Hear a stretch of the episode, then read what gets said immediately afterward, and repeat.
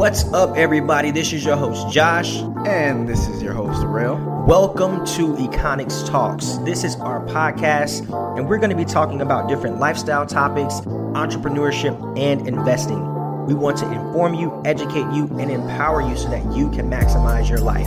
Let's get started.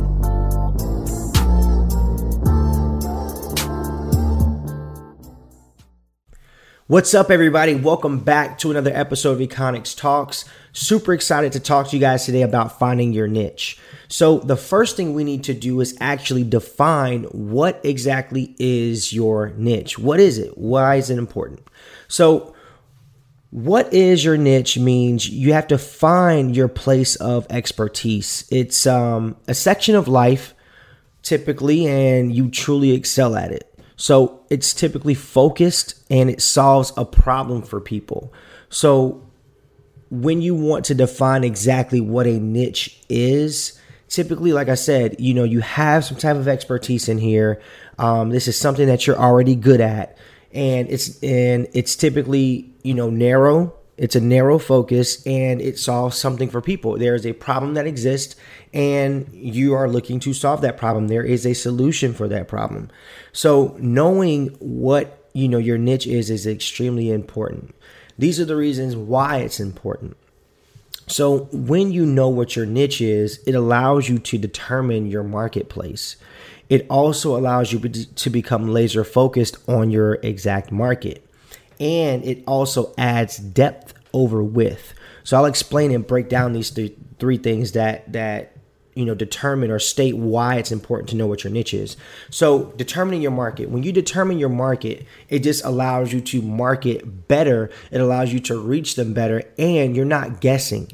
You're not guessing like, okay, is this demographic my market? Is that demographic my market? No. When you determine your market and you know what your niche is, you're able to ask questions like, okay, where do I find my market? Now you've identified where they are and now you can go. But if you don't know what your niche is, then you can't determine your market. Being laser focused. So again, when you understand what your market is, then you're able to laser focus. You're able to dial everything in and go hard at one particular thing to kind of build out from there. So let me give you guys an example. If you or somebody wants to start a business selling coffee in an area, so if you don't know your market, and when I say market in that term, that means the location. Is the location, do they have another coffee shop in the area? Those kinds of things. So knowing your market and understanding why this is important is because it allows you to understand like, okay, this is not a good location for this. This is a good location for this because there's no competition here. So when you understand your what is your niche and then you understand why it's important, then you start to really hone in on exactly what you want to do. Next, adding depth over width. This is a really cool one. So typically in today's, you know, age or whatever, a lot of people add depth. So if you notice, there are a lot of different types of blogs, podcasts, or just, you know, websites or people selling things that are extremely focused. And it's almost weird in a sense, but you have, you know, a vegan based places now. A lot of vegan places are coming up, and that is a niche market, but it's growing. So now you also have like a niche podcast community just for vegans. So that's not something that I do. That's not my market, but it exists. So when you look at the depth over width, you could see somebody who just talks about food in general. You can see somebody who talks about, oh, I just want to do food. I just want to talk about good food. Yeah, you can talk about that. But then when you start to add the depth and you're going deeper into the topics, you're digging deeper into those topics instead of going wider, it allows you to add a lot more depth to your audience. It allows you to go into greater detail, and you're just digging. And it honestly makes your content better. So that's why finding your niche is so important, because you're able to really maximize. And as a result, you're able to sell, you're able to convert more sales, and you're able to directly talk to an audience that needs exactly what product you're selling. So Now, the reason why we're here, how do you find your niche? How do you find where you fit in this world when it comes to business? So number one, you want to identify your interests and passions. You want to figure out, what is it that makes you tick? What is it that makes you really go? So take a minute to sit down and make a list of, 10 topics that interest you. And, it's okay to do this. You have to figure out, again, ask yourself, what is your area of expertise? And again, this isn't defined by like something, let's say this is something that you've never done before, but you are really interested in it. That's okay. So explore that topic because you won't know until you explore it. For example, let's say you are, I love comics, right? But I don't own a comic book shop. I don't own, I just read comics, but it's something that really interests me. So that might be something that I put down on my paper to see if there's something or a problem out there that I can solve that really, really interests me in that area of focus. Now, am I going to do that? No, because that's not, I'm talking about business and finance, and investing really. But so when it comes to investing, I can talk about investing in comic books, but if you understand, so you see how I put that together, I'm like, all right, cool. I love investing. All right, I love comic books. How do the two mix? Well, there are things called investment comics. There are investments that you can make with the comics that can give you a really, really good return. So write down those topics and try to pick and choose and see where your topics kind of meet and see how you can combine them to bring out the best and solve these problems that people are looking for. What is your area of expertise? What is something that you're already good at? So there are people out there who love to draw. If you love to draw, but you've never done anything with it, that might be something that you need to write down. That might be something that you need to explore just a little bit more. If you love cooking or if you love baking specifically like treats, that might be an area of expertise. Like explore that. If you, love coffee or, you like experimenting with drinks or you just like building websites or like, any building, if you like to build things, from your hands, explore those types of things. You have Etsy shops out there. You can do so many different types of things. So if it's something that you are interested in, definitely write it down and see how these things work together. So also think about it like this. If you're working in an area that doesn't interest you and, you're more likely to quit. So you don't want to waste time with things that aren't your focus, aren't something that you're good at. It's just something that you hate. If you're at a job right now and you hate your job, that's probably not your niche because, again, you're more likely to quit. You're more likely to quit once you start. So look at different organizations that you're a part of. Look at different clubs. Look at your subscriptions. And that's what I'm saying. Like, guys, you got to get really, really focused. You got to dig deep into your own life and understand who you are, what you're doing, and what are the things that make you happy. And look at those things and understand, like, okay, is there something here that I can create something to solve a problem? What are you doing? What are you doing in your free time? Are you just lazy around the house, or do you go to church? Are you playing basketball? Are you reading? Are you writing? What are you doing in your free time? These things might help you uncover, some of the things that you're really good at. Number two, identify a problem you can solve. So I just mentioned that. So let's go into a little bit more detail about it. When you identify a problem that you can solve, you want to narrow down your options. So you want to find problems within your market. So let's say you guys have found your market, right? All right, now you got your market or you have an idea of kind of like what you want to do. Now you have to see like, okay, is there a problem I can solve here? And let's give a couple of examples. So let's back to the coffee shop. So if there's no coffee shop in your area and you are really, really, a coffee connoisseur, then look at opening a coffee shop in your area. If there's not a mentoring organization in your area and you want to start a nonprofit in your area, then look at that. That might be an issue that people need. That might be a problem that people need solved. Let's say, for example, that there's no co-working space. So a co-working space is pretty much like an incubator for small businesses. It's like a big room or warehouse with just like cubicles or sectionals, and they allow people, like, you know, startups to come in there, rent a booth for people to do appointments, people to do whatever they can, but the overhead is very small.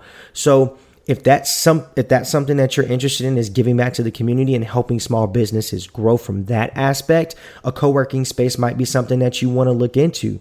But when we're looking at, you know, identifying the problems, you have to ask yourself, you know, look at the apps that you use. You know, if there's something that you use a lot and you're like, man, this sucks, I wish I could do this. And it's like, oh, wow, these are the types of things that you want to take notes of, because if you're having that issue, then other people will probably be having that issue as well. Determine, is that a problem that's worth solving? For example, something as small as when Facebook wasn't around, what Facebook created was a network for people to communicate with each other when it came to just being more social. So they offered a platform for people to talk and for people to interact with each other. So that's a really good example of creating something that wasn't there, but people were yearning for and people needed. You also, you can, you know, probe the market. Let's say you kind of know, you know, your market. Well, then ask your market. And I ask you guys all the time, like, what topics do you guys want covered? What is it that you want to hear more of? Do you want to talk about more stock related topics? Do you want to talk about more development topics with your business? Do you want to talk about more self-help stuff? So all these things are things that I even do myself. So probe your market, ask questions. So again, if there's a, you know, the coffee shop that you want to start in the area, ask the questions to the people in your community. Take a survey. You can use something like SurveyMonkey that allows you to send out surveys. Hold a think tank. If you want to host a think tank, invite some people. Hopefully you don't invite people that are yes men and people that are just going to tell you what you want to hear. You want honest feedback. Business is unforgiving. So if you invite a bunch of yes people that will not give you the honest to God truth, then you will be pigeonholing yourself to fail. So host a think tank. A think tank is pretty much when you get people together and then you just think about different problems. This is your opportunity to ask them, hey guys, if I start this, what are the potential problems that you see? Is this a problem that you feel like if I solved it, you would purchase it? You know, ask them those questions. You can also hold a closed forum for feedback. So you can actually invite friends over. You can invite family. You can invite people that you aren't relatively close to, but that have some type of knowledge base on your marketplace that you're trying to enter, and then have a feedback session. Ask those questions. Really probe your market, and these types of things help you to identify the problems that you can solve. So, you know, it's funny. Back in the day when I was in college, I wanted to actually create a server that allowed people in college to chat with each other randomly, just like randomly chat with each other. I was in Atlanta, so there were so many different universities in the area. And I'm like, wow, what if you didn't have anything to do on a Friday night and you just wanted to talk to random people to see like what was up, just to see like what the move was, to see, you know, all right, look, I want to go to Georgia State. Let me holler at some people from Georgia State. So what I wanted to do was create a software that allowed you to chat with random people. And then I started thinking about security. At the start, I'm like, okay, how do you make this secure? How do you keep perverts from, you know, infiltrating this website with porn and all kind of craziness? And so these are legit questions that I was asking myself before pursuing something like that. Ultimately, at that time, I was just a thinker and not a doer. So I left that on the table. So if anybody wants to go start that, go ahead and go do it. But ultimately, I was looking and searching for a problem because I looked at different things like, oh, wow, like this is an opportunity. If, you know, people want to connect with each other, but they don't know, because at time there would be, you know, nights where me and my friends didn't have a move. We didn't know what to do. But we wanted to go somewhere, but we didn't have a connection over there. We didn't have a connect to go to Georgia State, or we didn't have a connect to go to Georgia Tech, or Agnes Scott. So all of the colleges that weren't necessarily in the AUC, we were able, if I would have created this, that would have solved the problem for me to communicate with random people, to kind of strike up conversation, network, and then allow, like, if we want to all go party that one night, boom, I could just hop on that and just do it. So understand, when you're starting to look for different problems, looking for, you know, different issues, figure out, is there a way to solve this? If it bothers you, then it might be a problem for somebody else too. Number three, who is your competition? So this one is really cool. So when you look at, you know, who is your competition, if you have competition, that's not always a bad thing. It can actually show you that there is a market that exists for your niche. So you want to research the competition. So ask yourself these things. What makes them successful? What makes you different? And are you servicing different markets? So if you're looking at what makes them successful, ask yourself these questions. You know, have they been around for years? Have they already built a client base that makes them successful? Do they have a huge brand? So what makes you different as a local coffee shop as compared to Starbucks? What makes Walmart different from the local shop that sells groceries, or the local marketplace? What separates them? Why are they different? What makes Walmart so successful at their brand? So these are the types of things that you want to ask yourself. You want to look at things that, you know, can separate you from them. Why are you different from this business? What makes you stand out? What service are you offering? Are you doing it better than they are? Are you presenting yourself better than you are? Do you know your marketplace better because you're more modern and you're looking at a different audience? Is your demographic younger? Are you targeting the same people? So when you research your competition, look at what makes them successful, because they're successful for a reason.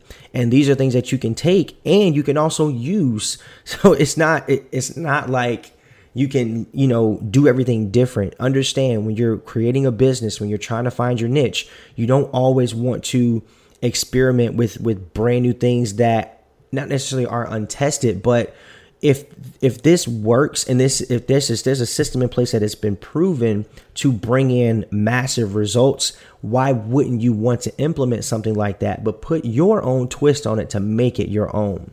And again, like I said, are you servicing a different market or another demographic or location? So back to this coffee shop. I love coffee, y'all. I love coffee shops because I love that whole vibe. This is why I'm talking about coffee shops so much. So when you're looking at a coffee shop and you're looking at, you know, what makes you different. So something that, you know, you can look at when it comes to your competition is that coffee shop servicing a different, like I said, demographic? If it is your business servicing different types of people? If you are a financial engine and you're only servicing, you know, the baby boomer generation, or your competition is only servicing the baby boomer generation, then that's good. That means there's a lot more people out there that you can actually service. That means there's a lot more people who need your services. The market's wide open for you. So just because competition is out there doesn't necessarily mean that you have to go after those same customers. There's billions of people in the world. So understand location, understand demographic. If you're an online business, then it's even better for you because your reach is, you can go to other countries. So definitely look at those things when, you know, you're trying to figure out your competition. A couple of other things to consider are, you know, low quality content. So, you know, for example, if you have a competitor out there and they just, like, their quality sucks, like they have no social media presence, they're not marketing themselves well, they're a very local brand, so they have a lot of, you know, word of mouth connections, which is great, but they are pigeonholing themselves because they don't necessarily know how to expand past that. That's a good opportunity for you because not only can you focus on leveraging your local market, but you can also focus on leveraging markets further out than just the local market, because you may know how to leverage social media better than they do. This is business. So it's flight or flight. It's, you know, eat or be eaten. So it's feast or famine. So when you look at business in this sense, then ask yourself, like, why isn't their quality good? Like, do they care about that? Is that something that they're focused on? If you feel like you can offer better quality content, then that might be an area of opportunity for you to present yourself better and overall convert customers who identify with that more. There are some people, and I know y'all do this all the time. I do it too. If somebody hands you a business card and then you go check out their website and their website is trash, or their website isn't appealing to you, you're probably not going to do business with them. If you go on their social media profiles and their social media profiles, oh, they have like one follower and they posted, last time they posted was March of 2018. It's like, okay, yeah, they don't have social media at their fingertips. They're not focused on this. So if you look at those things, you're more likely not to do business with them. So another thing is lack of transparency. So a lot of brands out there, they don't have a face to the brand. And in today's age, it's been proven a lot of entrepreneurs have started online businesses where they are the face of the brand. Prior to this, a lot of brands were overly corporate and they lacked authenticity. They didn't really have an authentic presence because they couldn't put a face to their brand. So if you look at Apple, Apple's done this very well. Even though they're a huge company, the face of Apple is Steve Jobs. So it's like when you think about some bigger businesses, you know, you look at the face, who's the face? When you look at Cardone Capital, who's the face of Cardone Capital? Grant Cardone. When you look at other businesses like VaynerMedia, nobody knows VaynerMedia, but they know Gary Vaynerchuk. So at the end of the day, when you start to put a face to the name, that opens you up to be more transparent, to be more authentic to the people, and to be able to reach them where they are. Because at the end of the day, nobody wants to do business with somebody they don't trust. And also look for, you know, a lack of paid competition. If you've, you know, looked at keywords and they have a high search volume but low paid advertising, this is probably a good indicator of you being able to enter the marketplace. Because guess what happens if you are able to afford paid advertising? Then you can actually crush that market, because with that high, you know, searchability on that keyword, then boom, you pop up number one. Now you increase your sales, and you just have to convert them over to sales, convert those numbers over to sales. So when you're looking at your competition, take into consideration all these things I just mentioned: the lack of transparency, low quality content, the lack of paid competition. Number four, test out your idea. So this is the final thing, guys. So when you want to test out your idea, I'm not telling you to go launch a full-fledged business. Come up with a game plan. You know, you can start a landing page that offers pre-sales. If you don't sell anything, it is okay. This is a testing market. Come out with a prototype. Test out your messaging. There are a lot of times where you have to figure out messaging that takes time. Play with it. Play around with your messaging. Play around with your offers. This is a plug and chug type of thing. This may work, and this combination may work, but that combination may not work as well. So you have to play around with it and figure out what's going to work best for your audience and your marketplace. And this is also time to get it right. This is time to, you know, make your mistakes, because in business, you're going to always make mistakes. One thing about businesses and life in general, you make your mistakes, you make them quickly, and then you rebound. So understand, if your offer isn't working properly, if you're not getting the results that you want, then, you know, tweak it a little bit, play around with it, and understand, like, all right, maybe I just need to change this around a little bit. So when putting all of those things into place, that really helps you to overall find your niche. You understand why it's important. And then once you find your niche, you're really able to do what you can do and go to that next level. So that, ladies and gentlemen, wraps up today's podcast. If you have any questions on finding your niche and you're stuck, you don't really know how to do that, hit us up, reach out to us, email us, info@econics.co, DM us on Instagram. It's Econics with an underscore at the end. And thank you guys. Y'all have a good one. Enjoy your week.